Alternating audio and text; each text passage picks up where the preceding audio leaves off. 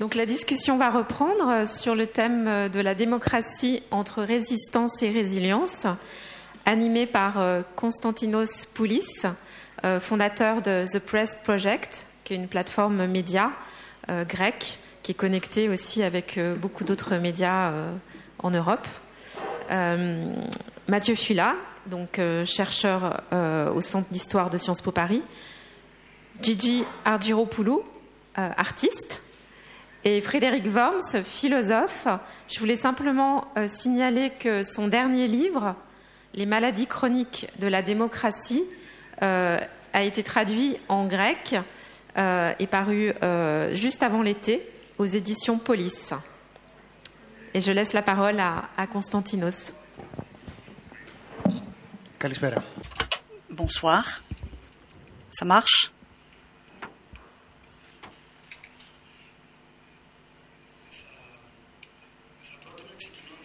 Je propose, en commençant ce, débat, qu'il y ait une petite présentation de, très brève par chacun des intervenants, quelques réflexions sur cette question et après nous engagerons tous ensemble le, le débat, si vous êtes d'accord.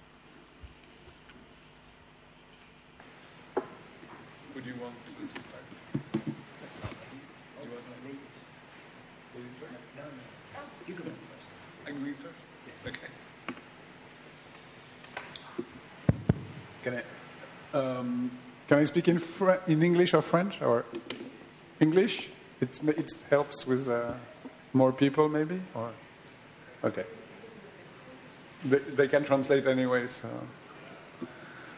Merci aux traductrices du français que je connais d'Athènes, je crois. Et, mais I will speak in English maybe for maybe quicker conversation? Okay.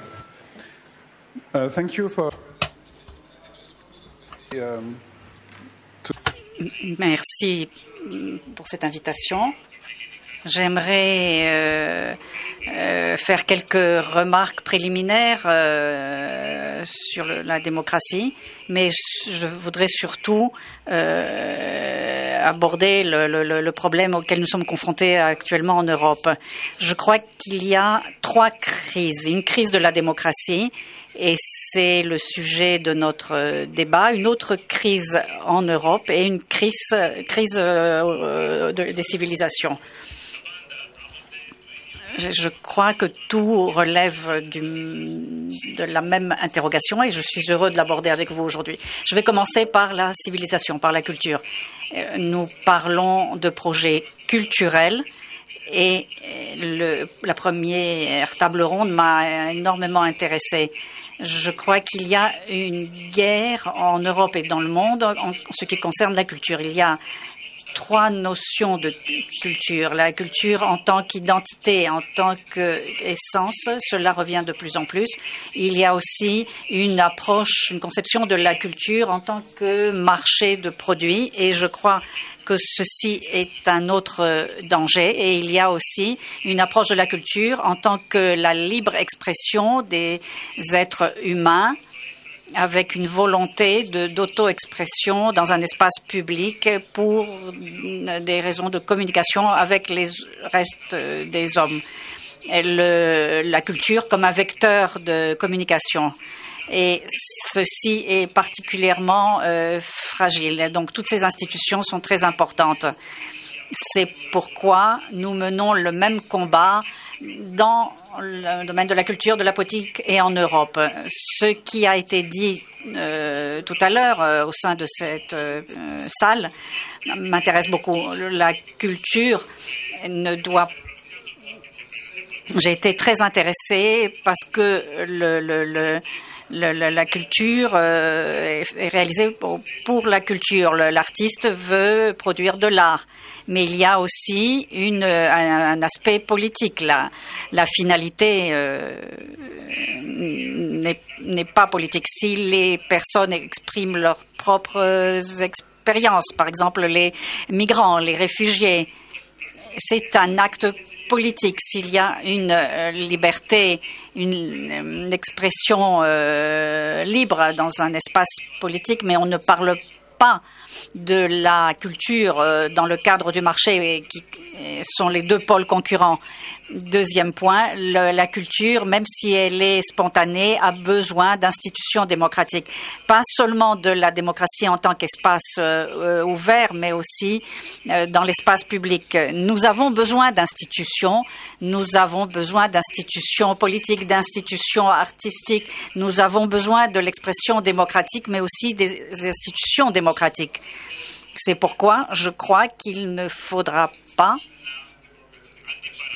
euh, confronter l'expression démocratique aux institutions démocratiques. L'un doit compléter l'autre. La démocratie n'est pas une euh, réalité euh, univoque, c'est quelque chose qui a des solutions réelles. Les, votes, la démocratie, c'est une solution en direction d'une S'il n'y a pas d'institution démocratique, il n'y aura pas d'expression démocratique. Si, par contre, il n'y a que des institutions démocratiques, cela ne suffit pas. On a toutefois besoin d'institutions démocratiques pour fonctionner. Je ne serai pas parmi ceux qui s'opposeraient à la démocratie euh, euh, face à la euh, démocratie publique. On a besoin des deux. On a besoin d'institutions qui comporteront des filtres et qui communiqueront dans le cadre de forums variés. Il, faut soutenir les institutions parce que sinon les concurrents sont les, mêmes. On parlerait on parle de quelqu'un qui serait contre la démocratie dans toutes ses euh, acceptions. C'est le, même combat partout pour la démocratie et pour la culture à des degrés différents et à partir de points de départ différents. Et je voudrais aussi parler de l'Europe. Je crois que l'Europe est un problème actuellement. Et je sais que dans chaque pays, et cela euh, vaut également en Grèce, euh, il se passe la chose suivante. Il est très difficile de comprendre ce que l'Europe devrait être. L'Europe devrait nous protéger de euh, des différentes identités de, du marché euh, de la culture. L'Europe devrait être euh, transnationale et certainement pas un marché, mais une circulation de culture, de civilisation. Et vous savez très bien que nous avons en Europe les programmes Erasmus, et tous les fonds pour la culture, etc. L'Europe devrait donc protéger ses valeurs contre les menaces menées contre la culture. Mais au lieu de nous protéger, euh, l'Europe fait quelque chose d'autre. Qu'est-ce que c'est? Elle offre un débouché au marché, une issue pour nous euh, confronter à l'Afrique ou à d'autres régions du monde. Donc vous voyez ici l'Europe contre quelques autres idées, l'Europe en tant qu'identité et l'Europe en tant que marché. Et je crois que ceci est un combat important aujourd'hui. Demain, je vais participer à une autre table ronde concernant les produits euh, culturels. Et, le système français, la France développe des programmes parallèlement à l'Union européenne et il faudra euh, travailler de concert pour construire cette euh, troisième voie de, l'Europe. Euh, voilà ce que je voulais dire pour lancer le débat.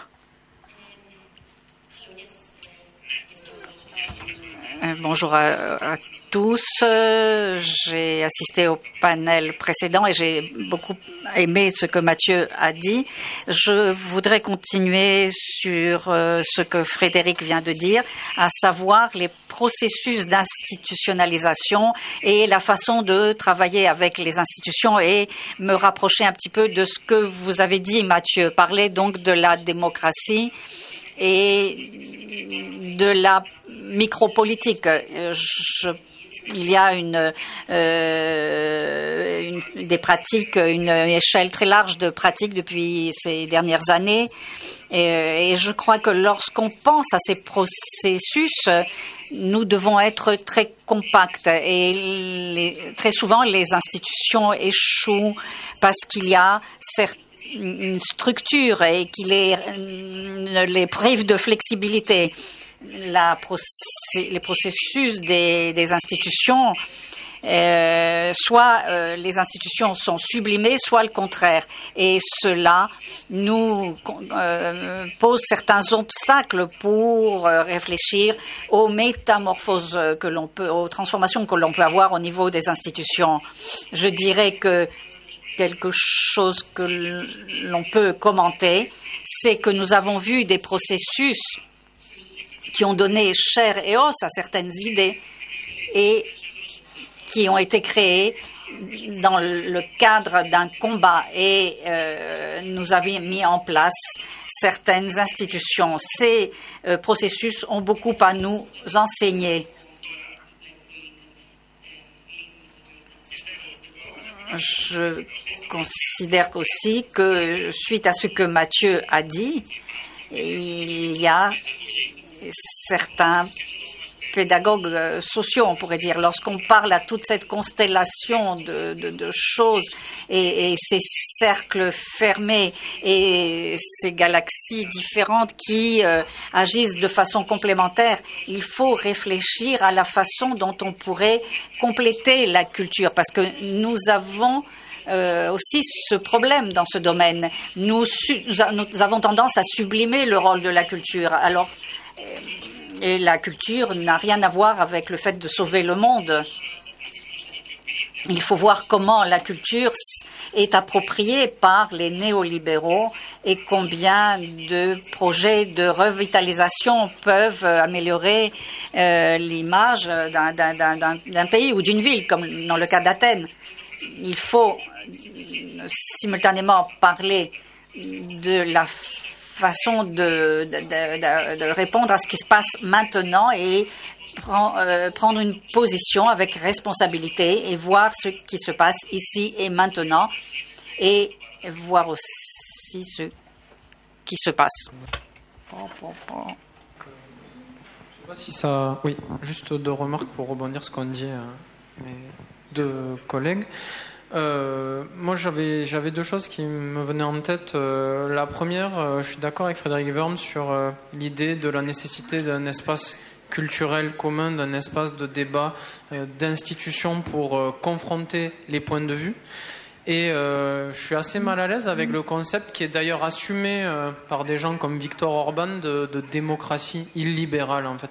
Euh, je sais pas, je pense que c'est pas le terme juste pour définir l'évolution de ce type de régime parce que je ne pense pas que dans ce que les, beaucoup de médias appellent euh, la démocratie illibérale, euh, on ait la possibilité euh, d'avoir ces communautés culturelles, d'avoir cette confrontation, confrontation des opinions. Alors il y a d'autres chercheurs qui proposent des concepts, je pense, plus pertinents, par exemple démocratie défectueuse ou competitive authoritarianism. Ce genre de concept, je pense, fonctionnerait mieux.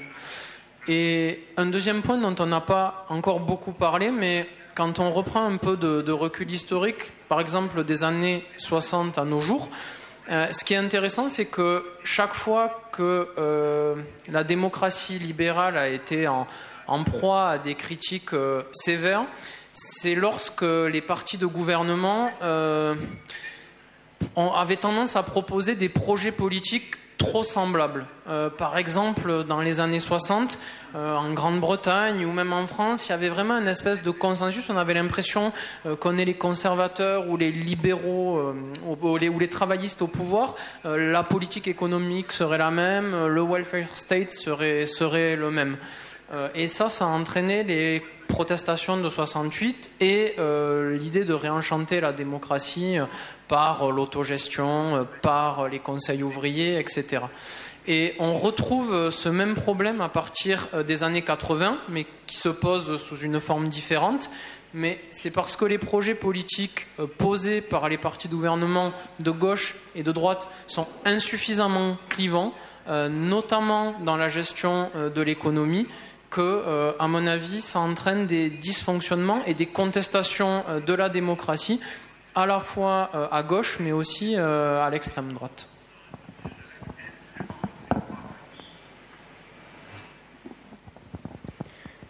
Um,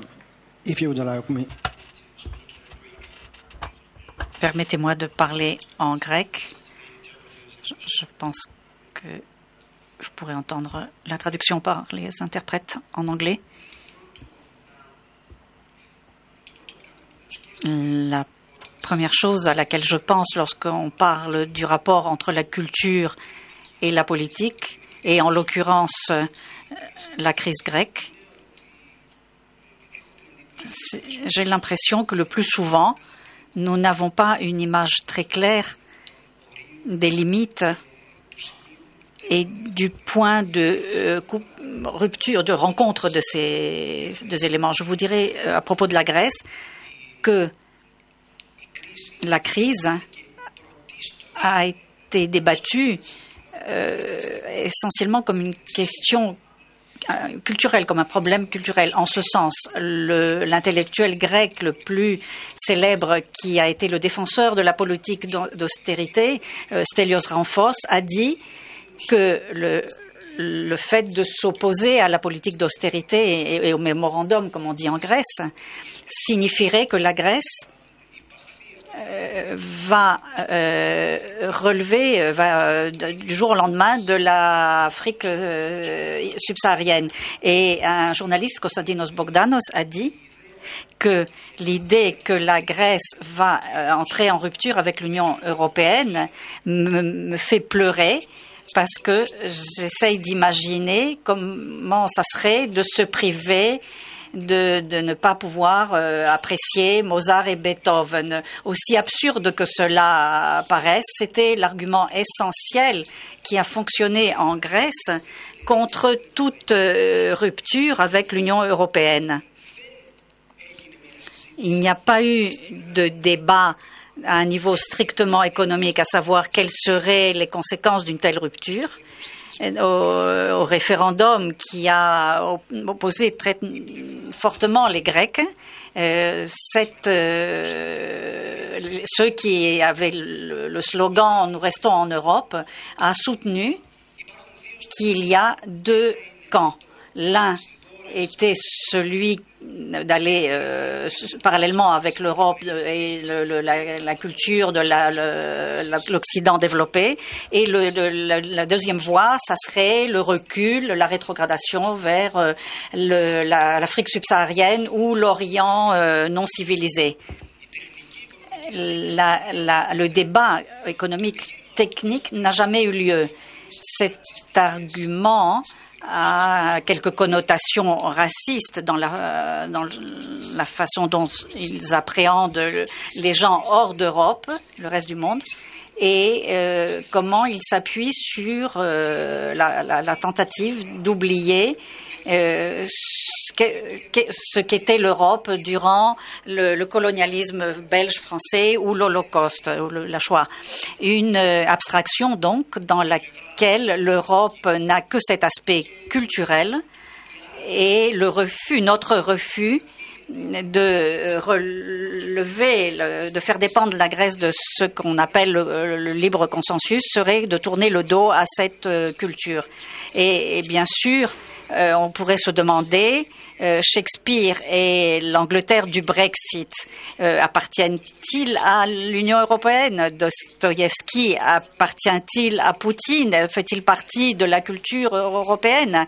Je dirais donc que dans tous les efforts menés pour discuter de, de, ces aspects et de la prédominance du discours nationaliste, ma préoccupation est que euh, dans plusieurs cas, la distinction entre les champs de la politique et de la culture n'est pas très claire, très précise, et cela fait que euh, lorsque l'on parle de l'un ou de l'autre champ, on, se réfère à des choses différentes. Et la question que je voudrais vous adresser est quelle est euh, l'idée politique, le, projet politique euh, et culturel que vous avez à l'esprit et de quelle façon pensez-vous qu'ils se s'unissent, qu'ils se relient l'impression que j'ai très souvent euh, suite à de tels débats est que la phrase qui est utilisée comme étant le cliché le plus euh, allant de soi, le plus évident. La crise n'est pas euh, politique, la crise est culturelle, euh, n'a aucun sens dans nos pensées. Qu'est-ce que nous visons sur le plan politique? Qu'est-ce que nous visons sur le plan culturel? Et comment ces deux éléments se relient? Ok, si je peux essayer de répondre d'un mot, euh, peut-être, euh, si vous êtes d'accord, en français ou en anglais, comme vous voulez. Euh, let's keep it in English for, to have direct discussion uh, between us. Um, je vais poursuivre en anglais, en, en français, pardon, en anglais. Ce que vous venez de dire confirme ce que j'essaye de dire, car effectivement, c'est une version de l'essentialisation de la La culture européenne en tant qu'identité, en tant qu'appartenance, l'héritage euh, culturel et, tout cela. Donc, euh, si vous quittez l'Europe, euh, vous serez plus mal. Si vous êtes européen, vous êtes évidemment connaisseur de Shakespeare, sans aucune éducation, sans avoir lu un livre, etc. Tous les enfants en Europe sont nés avec, euh, en ayant connaissance de la culture européenne, ce qui est faux. La culture, c'est le résultat du travail. Pour moi, c'est l'une version, c'est un aspect c'est la raison pour laquelle j'essaie d'être cohérent avec ce que j'ai dit tout à l'heure, mais il y a un autre aspect que vous avez abordé, c'est-à-dire euh, la réponse à ce que vous avez dit également, c'est qu'il y a l'usage de la politique, de la culture dans la politique, donc il doit y avoir une conscience politique dans la culture. Et il faut, si vous ne critiquez pas le discours dont vous avez fait, euh, auquel vous avez fait référence, effectivement, il va dominer. Car c'est la tendance euh, de notre époque, une tendance très dangereuse et bien sûr, la critique fait partie d'une véritable culture. La culture, ce n'est pas une essence. La culture,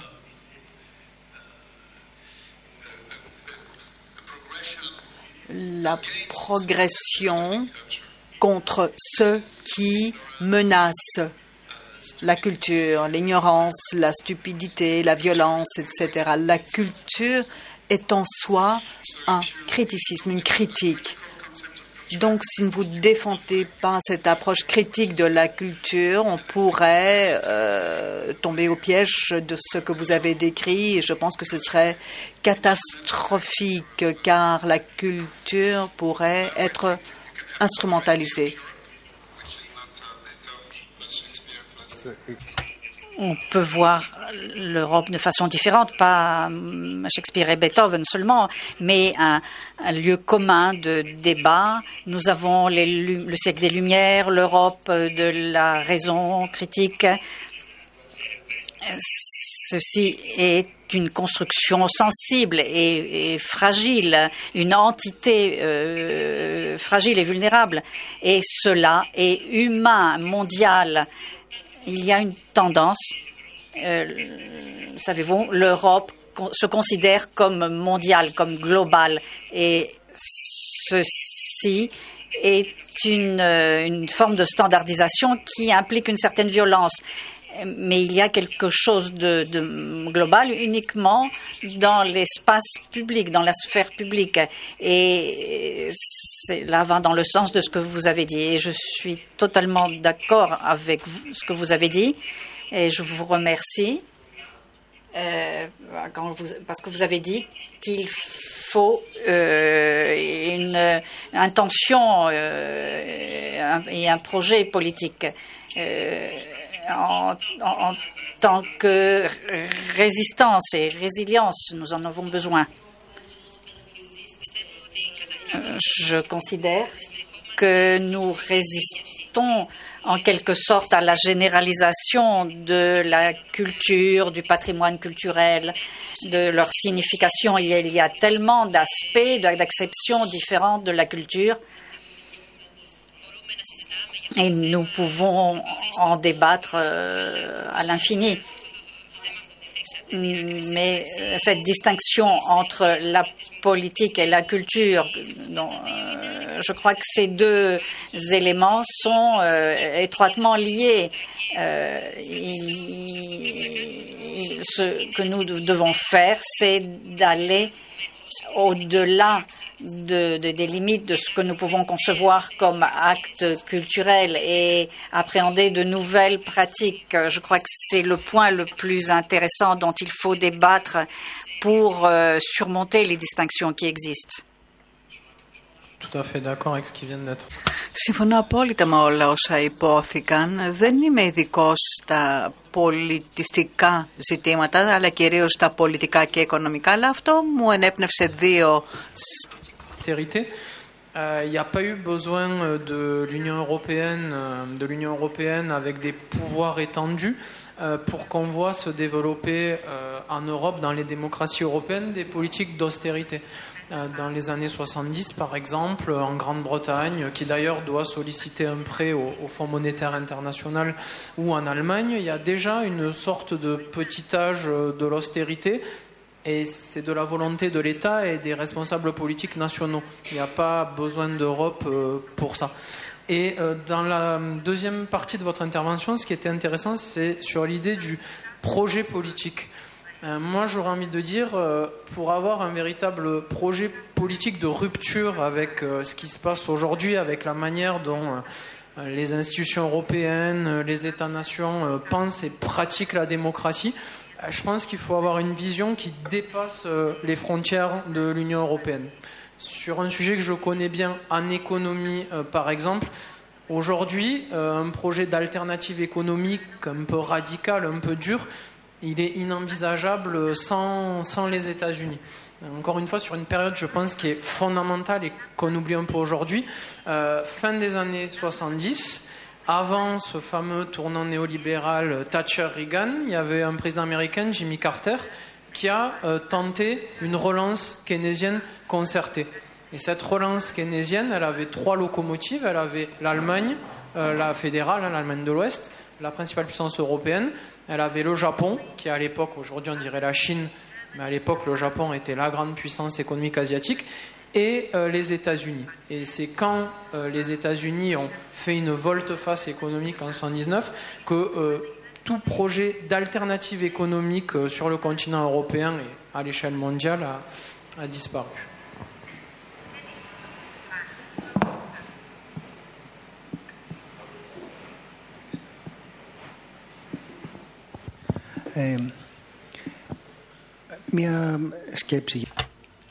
Une euh, réflexion à propos de ce que vous venez de dire. J'imagine que dès lors que le, premier argument de votre euh, réflexion s'oppose à la façon dont euh, on, peut appréhender la culture. Nous serons d'accord que la culture n'est pas une, chose unique et que ne va pas toujours à l'encontre du nationalisme et, à l'encontre de la violence. Et nous pourrons donc chaque fois euh, débattre de ce que des artistes euh, pris isolément ont dit, ont pensé à propos de leurs œuvres, n'est-ce pas?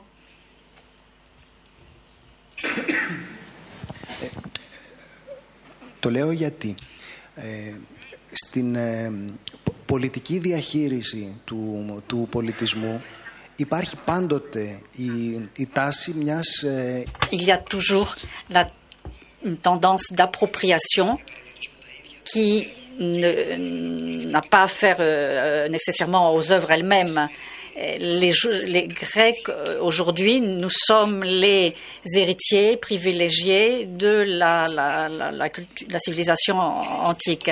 C'est ce qu'on dit. Et on n'admet jamais, on ne considère jamais que la plupart des universitaires et des professeurs de lettres euh, font leur doctorat à l'étranger et, euh, et qu'il y a, n'y a pas eu euh, une tradition de représentation euh, classique en Grèce. Euh, tout cela a commencé au début du XXe siècle uniquement.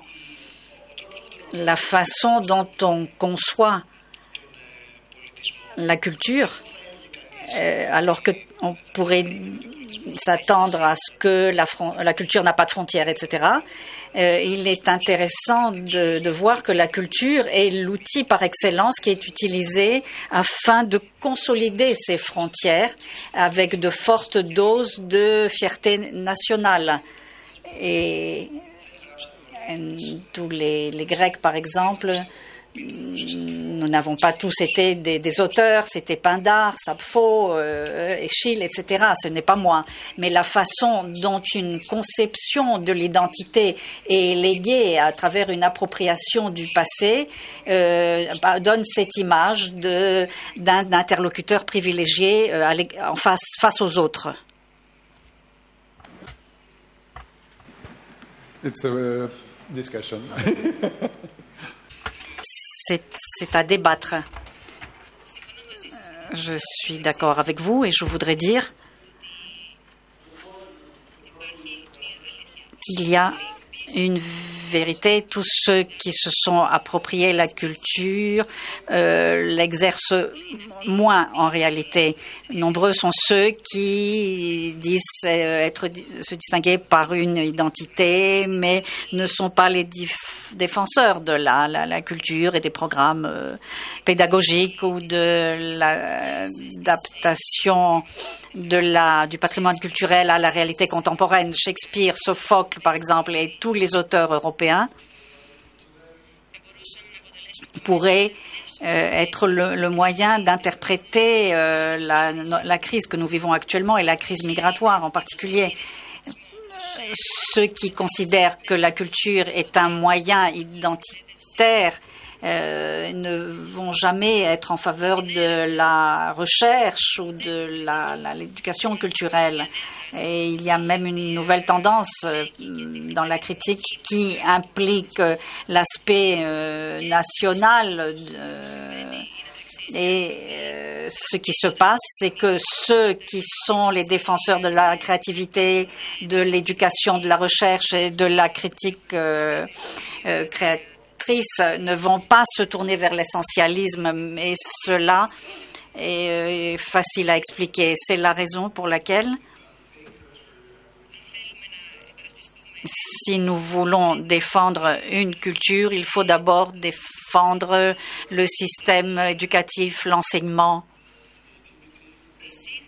la créativité contemporaine pour faire face aux problèmes contemporains, la crise migratoire,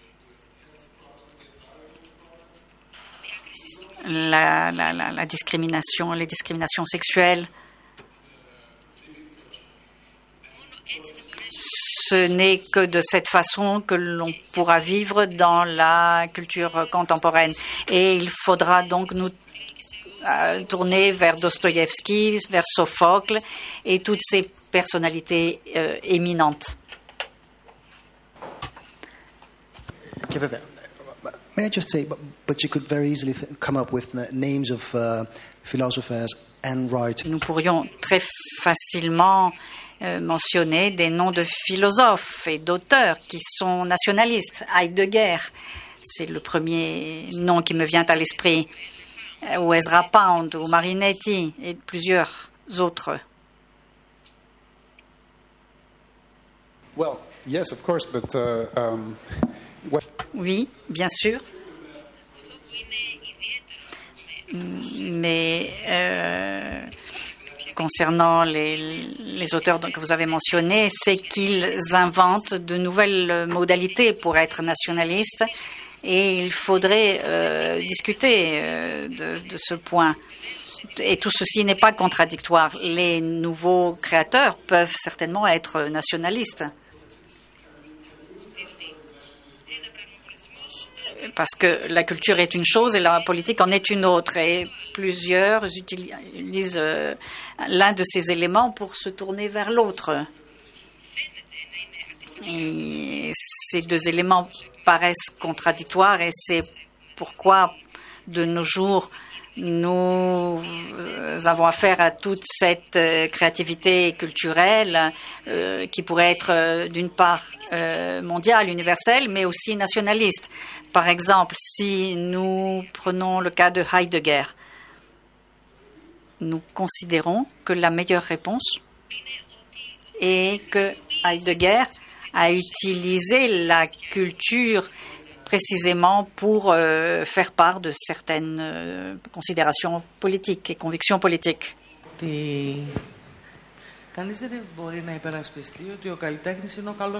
Personne ne peut arguer euh, du fait que l'artiste, euh, un artiste est une quelqu'un de bien, une bonne personne, et la, une méchante personne, une mauvaise personne peut faire de bonnes choses. C'est cela qui importe. Vous avez dit vous avez parlé de l'éducation. L'éducation est très importante parce que finalement, toute cette crise euh, que nous vivons tous, c'est le résultat de la déchéance des valeurs. Et nous n'avons plus de valeurs, nous n'avons plus de héros, nous ne croyons plus à quoi que ce soit, seulement à l'argent facile et à une vie confortable. Ce que les sociétés doivent faire de nouveau, c'est rendre les valeurs. Je ne pense pas que le non qui est devenu un oui euh, au référendum, euh, cela nous aurait amené à devenir une, zone euh, de l'Afrique subsaharienne, parce que nous étions devenus cela déjà bien avant le référendum en raison de la déchéance des valeurs. Et c'est cela le principal problème. Les, institutions, toutes ces organisations doivent certainement exister et les gouvernements ou les hommes politiques euh, se sont euh, écartés du dialogue sur la culture parce qu'ils n'ont plus les fonds nécessaires. Et dans la Grèce de la crise, il y a euh, des grandes fondations comme la fondation Niarchos, Onassis, etc., et d'autres institutions qui ont supplanté en quelque sorte l'État. Mais l'État doit exister. Et j'ai bien aimé ce que vous venez de dire, mais je ne sais pas pourquoi vous avez dit tout cela. Euh, euh, je ne sais pas à quel milieu vous appartenez, euh, quelles sont les idées, est-ce quelles sont vos, vos convictions? On va en débattre lors du dîner. Um, couple of things. I guess I would propose generally, as we try to think, to try to to to think of, of imaginaries as something kind. Nous essayons plutôt, je suis tout d'accord avec ce que vous avez dit sur Dostoïevski, sur Shakespeare, mais il faut également tenir compte de tous les phénomènes avec la déstructuralisation de la démocratie. Et pour répondre à toutes ces questions, il faut voir quelles sont les pratiques actuelles à instaurer. Euh, ces pratiques qui doivent devenir, faire partie de notre vie, créer de nouvelles formes, engendrer de nouvelles formes.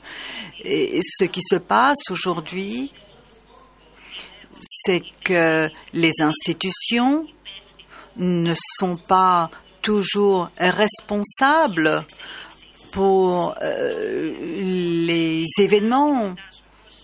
Il faut voir donc comment les institutions euh, vont assumer la responsabilité. Petite remarque, en fait, euh, la première, euh, avec les remarques qui ont été faites tout à l'heure sur culture, instrument du nationalisme, etc. moi, je suis d'accord avec l'idée quand même historiquement que la culture comme le nationalisme, je pense, elles ont toujours eu historiquement deux faces. la culture comme le nationalisme, elles peuvent être soit inclusives, soit exclusive et euh, entraîner un repli sur soi. Je ne vais pas sortir les exemples du Troisième Reich, etc., ou euh, le nationalisme des révolutionnaires français après 1789, mais il y a toujours cette ambivalence qui, parcourt notre, notre modernité. Et la deuxième remarque sur ce que vous disiez sur nous n'avons plus de valeur. moi, je pense, je nuancerai un peu. Euh, que depuis les années 80, on soit dans des sociétés beaucoup plus marquées par l'individualisme, le culte de l'argent, etc. Ça, je suis entièrement d'accord. Euh, par contre, le discours euh, des valeurs perdues, d'une civilisation perdue, là aussi, il traverse, il traverse un peu les époques. Euh, quand vous parliez, ça me faisait penser à, la période juste après la Première Guerre mondiale où beaucoup euh, d'intellectuels, Paul Valéry, les frères Mann, etc., euh, et alors n'en parlons même pas des fascistes, mais se, se lamentaient sur le fait que l'Europe avait perdu ses valeurs. moi, personnellement, j'ai jamais vu, j'ai pas de période historique en tête où le discours sur la crise des valeurs ne soit, pas, ne soit pas apparu. Je pense qu'il a toujours existé, ce discours-là. Can I add something to answer both of you? A, very simple point. Je peux ajouter quelque chose? Je pense que ce que vous avez dit se fonde sur quelque chose de très important. La culture est un fait à soi. C'est un débat violent. Ce n'est pas un consensus ce n'est pas la paix, ce n'est pas quelque chose d'abstrait. La culture est divisée entre des points de vue euh, contraires. Il y a bien sûr euh, un discours qui euh, prétend que la culture doit dominer. Mais la il faut voir ce qu'est la démocratie. La démocratie est un cadre euh, d'opposition paisible. Et même dans la culture, on peut trouver des démocrates et des antidémocrates. Il y a ceux qui veulent que leur culture domine aux dépens des autres, ceux qui prétendent que leur culture doit être la culture. Vous avez la même chose en philosophie. Euh, avec Heidegger, par exemple.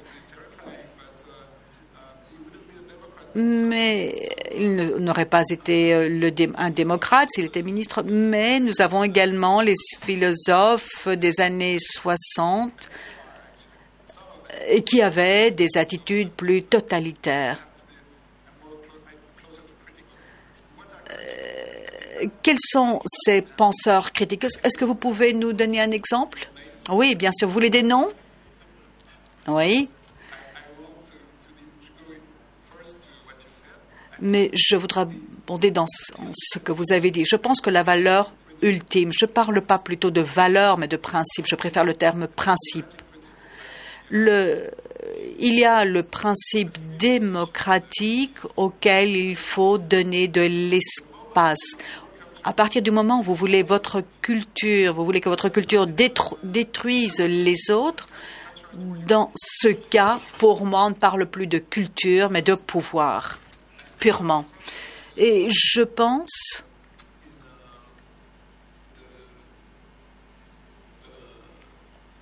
que la critique de la démocratie peut conduire à une contradiction et certaines critiques euh, de,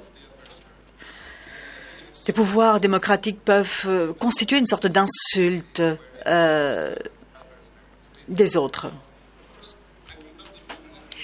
Je ne défends pas l'éthique de la discussion comme un principe général, c'est trop abstrait.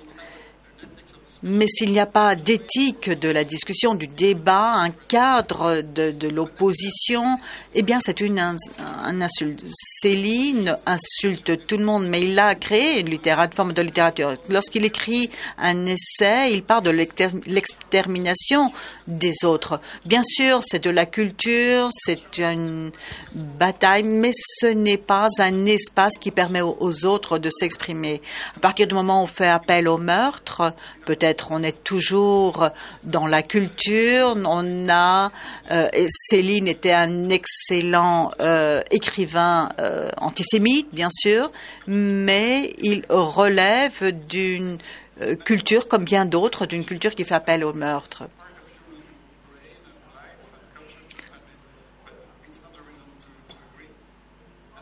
Ceci ne veut pas dire qu'on est, on doit être d'accord. Il peut y avoir des points de vue adverses, opposés.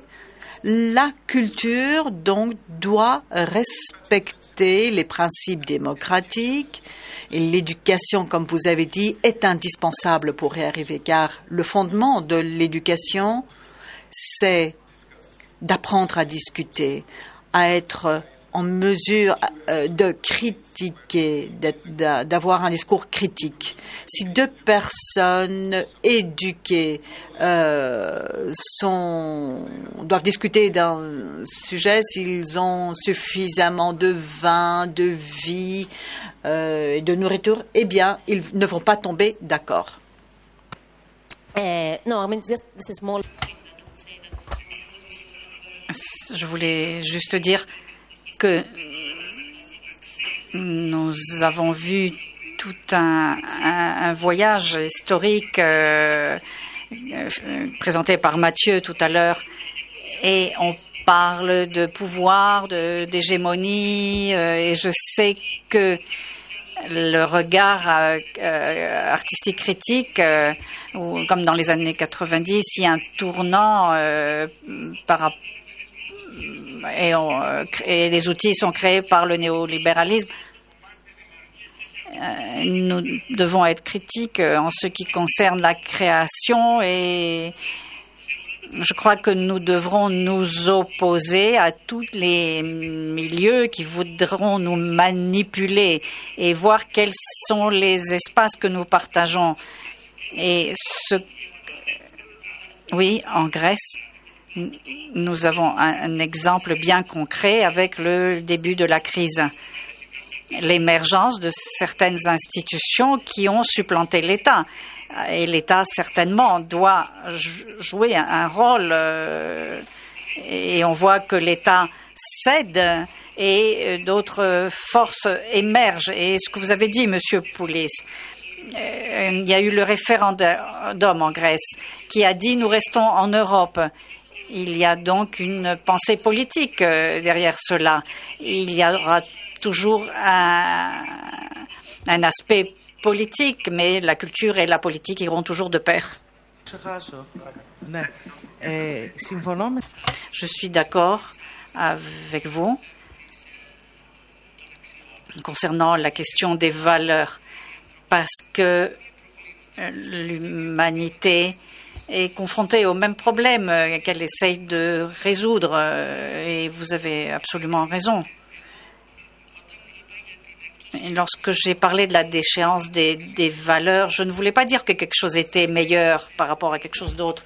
Je l'ai dit par rapport à l'éducation. Et je voulais aussi vous dire, si nous admirons l'acropole euh, créée sous Périclès, et pour euh, cela, il, a trompé les Athéniens, il a pillé toutes les tombes, toutes les sépultures euh, de Délos et il leur a dit que c'était bien de les transporter dans la petite île. Il a pris tout l'or qui s'y trouvait et il a pu faire construire l'acropole. Est-ce que Périclès est négatif, est mauvais?